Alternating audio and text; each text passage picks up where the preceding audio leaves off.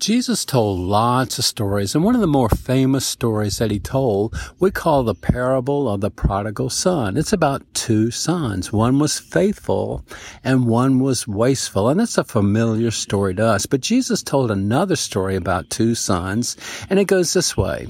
The father had something for his sons to do. He went to the first son and he gave him the assignment, and the first son responded this way, Yes, sir, I'll do that, but he never did.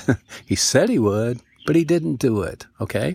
So the dad went to the second son with an assignment and he told the, the son what to do. And the second son responded this way. I'm not going to do that. But later had a change of heart and did the thing that the Father had asked him to do.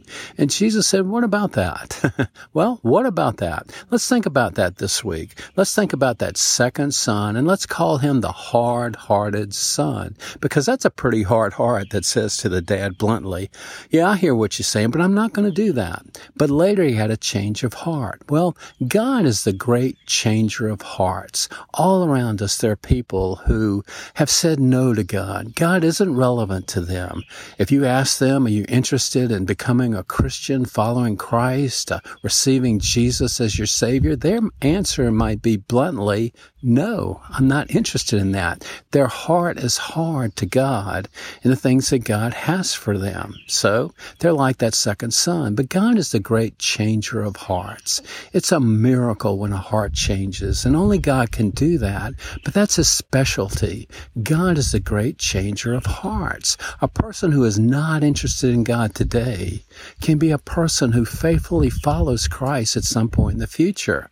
My answer is no today, but later I change, my heart changes, I receive Christ, and my answer is yes, I want to be the person that God wants me to be. I want to live out His will for my life. Well, we can have a role in that. Only God can accomplish a changed heart, but He'll let us participate. We can pray for those hard-hearted people that we know. We can pray that God might soften their heart, that He might bring experiences into their heart and life to, to bring them to a point of change where they might view God as relevant and might eventually receive Christ. We can pray for them, but we can also look for opportunities to sow little seeds of faith in their life. A hard-hearted person isn't, but so interested in God and probably will be annoyed if we push them too hard, but perhaps God will give us little opportunities to say a little something, to plant some little seed of faith in their life.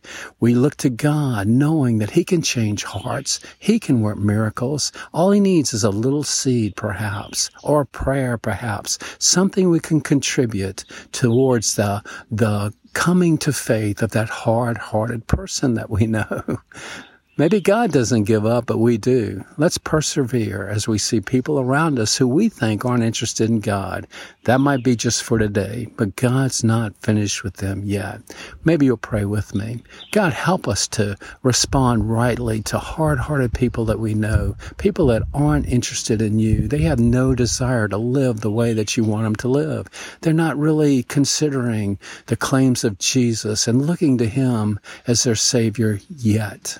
But God, we know you can change hearts. And God, we know that you can give us a part in that. We can pray for them and we can look for little opportunities to sow little seeds of faith in their life.